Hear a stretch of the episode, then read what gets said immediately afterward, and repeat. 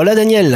Hola, muy buenos días. Buenos días. ¿Se puede hacer una campaña electoral con un candidato a la cárcel y otro a Bruselas? Bueno, se puede hacer una campaña electoral con absoluta normalidad, siempre como sus candidatos pues cumplan con la legalidad democrática de, de España. La situación procesal personal de cada uno de sus candidatos eh, es una cuestión que, atañe a los jueces de la justicia española y comprenderá usted que, yo no entre una, a valorar una cuestión que ha, sido una decisión propia, por un lado, de los jueces en el caso de los que están en situación de prisión preventiva y luego la situación personal del señor Puigdemont pues el hecho de que esté en Bruselas es una decisión personal de él, entre otras cosas, para eludir la acción de la justicia. En cualquier caso, la campaña empieza hoy por la noche y lo que sí le puedo decir es que la pre-campaña ha, sucedido con absoluta normalidad. Como lo ha dicho, la campaña empieza hoy. El objetivo del Partido Popular es que Albiol no sea la última lista en números de votos. ¿Cómo explica usted que sea tan baja la candidatura de Albiol en los sondeos? Bueno, eso es lo que dicen los sondeos y, tradicionalmente al Partido Popular de, Cataluña los sondeos siempre le otorgan un peor resultado de lo que luego obtiene la noche electoral. Nosotros estamos convencidos que el 21 por la noche, una vez más, pues volveremos a darle la, la, vuelta a las encuestas. Y ya verá usted cómo no seremos la última fuerza electoral, sino que seguramente seremos una de las sorpresas. A su juicio, ¿cuáles son las condiciones para que se levanta el artículo 155 después las elecciones? Bueno, pues eh, es muy sencillo. Es decir, en, en España y en Cataluña en particular, pues uno puede ser lo que estime oportuno, sentirse separatista, no sentirse separatista, ganar elecciones y gobernar, pero lo que no exime a ningún gobernante, sea de la condición que sea, es que se salte las normas. Por lo tanto, en el hipotético caso de que los partidos separatistas eh, ganan las elecciones y tuvieran capacidad para formar una mayoría de gobierno, lo que tendrían que hacer es cumplir con la legalidad vigente. Y por lo tanto, si se cumple con la legalidad vigente, no le quepa a usted la menor duda que el artículo 155 se levantaría, porque lo que hace el artículo 155 precisamente es restablecer la normalidad institucional normalidad institucional que fue creada precisamente por los partidos que gobernaban en Cataluña hasta hace muy poquitas semanas. ¿Le entiende que el mundo de la cultura catalana es furioso después que Madrid ha utilizado el artículo 155 para trasladar las obras de arte de Cataluña hasta Aragón? Bueno, el, mundo de la cultura catalana es un mundo muy heterogéneo. Yo le podría hablar de otro mundo de la cultura catalana que se tuvo que marchar a Madrid precisamente por, porque el gobierno, los gobiernos sucesivos nacionalistas durante los años 80 y 90 dio la espalda a esa otra cultura catalana que, que, no hablaba ni comulgaba con el nacionalismo. Por tanto, yo en ese sentido de culturas catalanas hay muchas en, en Cataluña y, y, yo respeto todas las posiciones de la cultura catalana, de las que comparten nuestros posicionamientos y de las que no. No sé si todo el mundo en Cataluña puede decir lo mismo. Pero, ¿cuál es el vínculo entre el artículo 155 y trasladar las obras de arte? Es eso que no se entiende muy bien. No, pero es que el, el, artículo 155 en este caso no tiene nada que ver. Esto ha sido una decisión judicial que, ha ordenado el traslado de, esas obras a, Aragón y por lo tanto aquí el artículo 155 nada tiene que ver. Es una decisión de los jueces, como en otras ocasiones los jueces han, decidido trasladar obras de arte a, Cataluña procedentes de, Aragón o, de, Salamanca, en el de los archivos en los famosos papeles de, Salamanca. Nosotros, en cualquier caso, compartamos o no comportamos las decisiones judiciales, lo que hacemos siempre es respetarlas. Y lo que pedimos a nosotros que se, respeten siempre las decisiones de los jueces, porque en democracia no cabe otra forma de actuar que el respeto siempre a la justicia. Si el Partido Popular de Aznar no había pactado con los nacionalistas de Pujol para la investidura de 96, el independentismo hoy sería menos fuerte. Dame tu voto en Madrid si haz lo que quieres en Barcelona. ¿Fue un error? Pues no, no, no fue ningún error, porque precisamente aquel pacto con los entonces nacionalistas moderados lo que propició es que el Partido Popular pudiera gobernar en España y precisamente iniciar una nueva etapa en nuestro país que pasara página de la oscura etapa de gobierno socialista, especialmente en los últimos años, donde había pues, corrupción, donde había ha habido determinadas decisiones gubernamentales pues que pusieron un poco en jaque al gobierno de España y a la sociedad española y especialmente a, a nuestra economía con una crisis y unos datos de paro galopantes en aquella en aquella época. El pacto con los nacionalistas de entonces fue un pacto positivo para España en general y para Cataluña en, particular, pero lamentablemente los posicionamientos de aquellos nacionalistas moderados no tienen nada que ver. Yo más el punto de inflexión de, los nacionalistas a transformarse claramente en separatistas lo, lo ciño más o lo, o lo, encajo más temporalmente en la etapa del presidente Zapatero, con aquella famosa frase de aprobaré el Estatuto de Autonomía que salga del Parlamento de Cataluña. Aquella frase, aquella afirmación fue un error que fue el principio de lo que hoy hemos conocido como el procés. Pero la vicepresidenta del gobierno decía que fue un error de hacer campaña contra este estatuto. Bueno, fue, fue un error. Lo que fue un error sobre todo es intentar marginar al partido que gobernaba en España y que es el único de los únicos dos partidos que puede gobernar en España. Ese, ese estatuto de, autonomía se enmarca en, el famoso pacto del Tinei, donde había una voluntad de excluir al Partido Popular del, tablero democrático en España y en Cataluña en particular.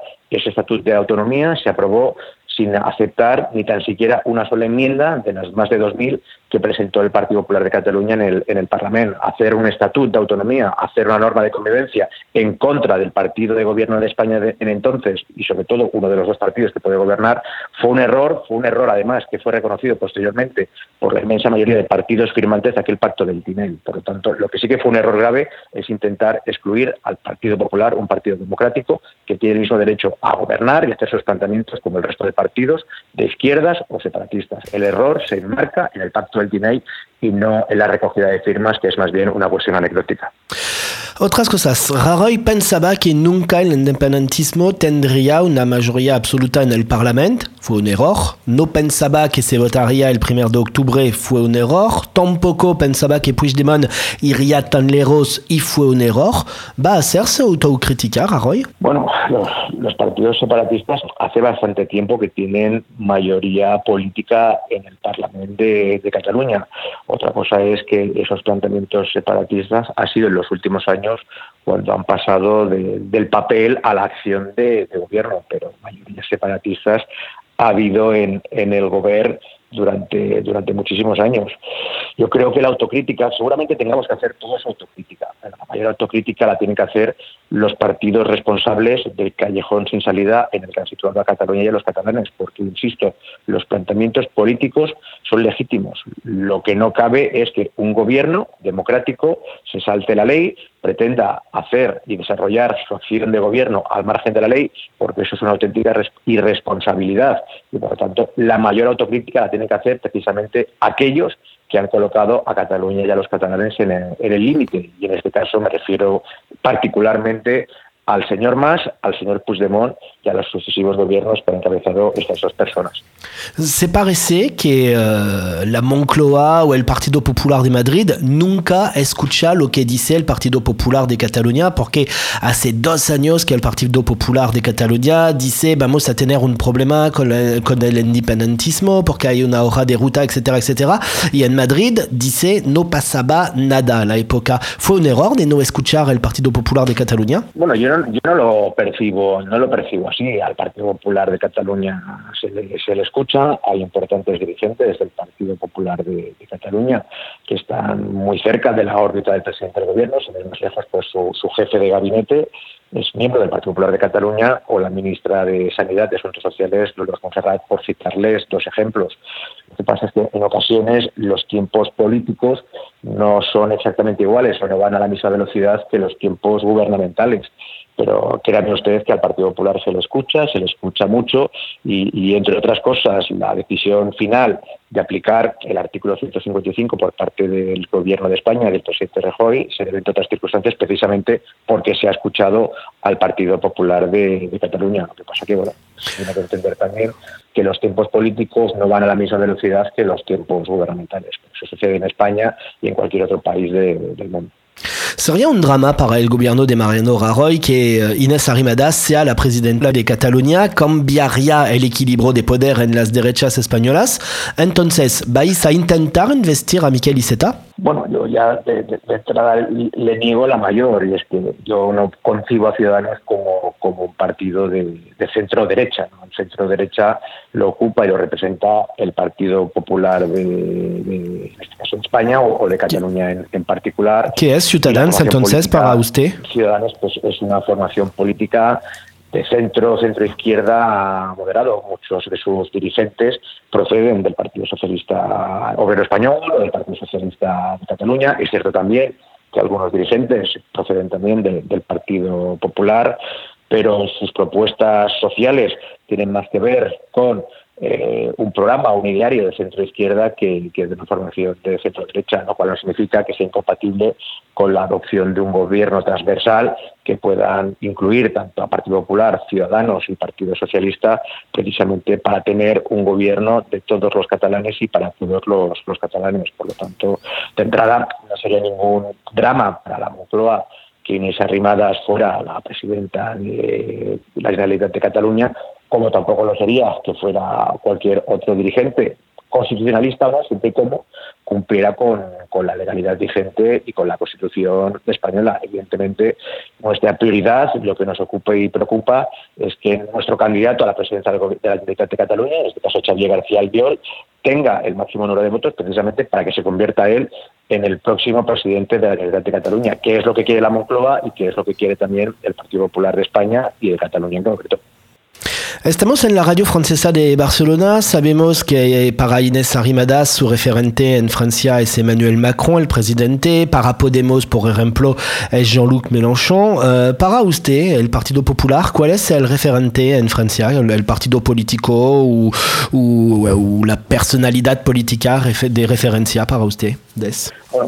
En estos momentos eh, la, la, derecha francesa, yo creo que después de, de las elecciones presidenciales eh, pasadas, yo creo que está en reestructuración. Nosotros tenemos varios referentes de la, de la derecha francesa, desde Sarkozy, Fillon, pero yo creo que en estos momentos eh, la derecha francesa está en reestructuración. Yo creo que tiene que pasar por un proceso de, reflexión el por qué unas elecciones presidenciales francesas que parecían claramente que iban a ser para el referente del Partido Popular en Francia, se escaparon de la forma en que se escaparon y las ganó un dirigente político que prácticamente no tenía ni formación política y no tenía ni, ni, equipo potencial de gobierno para poder desarrollar una acción política en Francia. Yo creo que la derecha francesa tiene que hacer una profunda reflexión y, reestructurarse y reforzarse de cara a las próximas elecciones legislativas y, y presidenciales que haya en Francia para volver a ser una opción de gobierno clara en Francia. Yo creo que, que tiene que entrar en proceso de, de, reflexión,